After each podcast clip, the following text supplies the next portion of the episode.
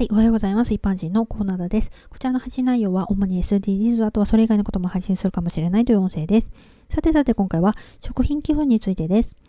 まあ、地域によって言い方様々なんですけれども、フードバンクとかフードドライブ聞いたことありますかね？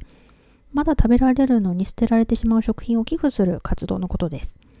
寄付された食品っていうのはシングルマザーなど食品を必要とされている家庭だとか子ども食堂に届けられるってところが多いですね。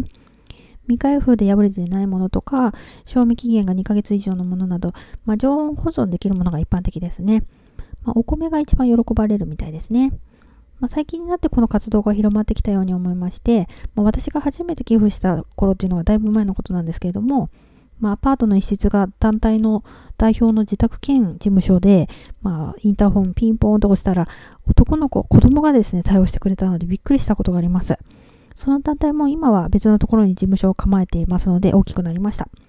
団体っていうのは NPO の場合もあるし、お寺が行っている場合もあったり様々なんですけれども、まあ団体に持ち込んだり、まあ団体が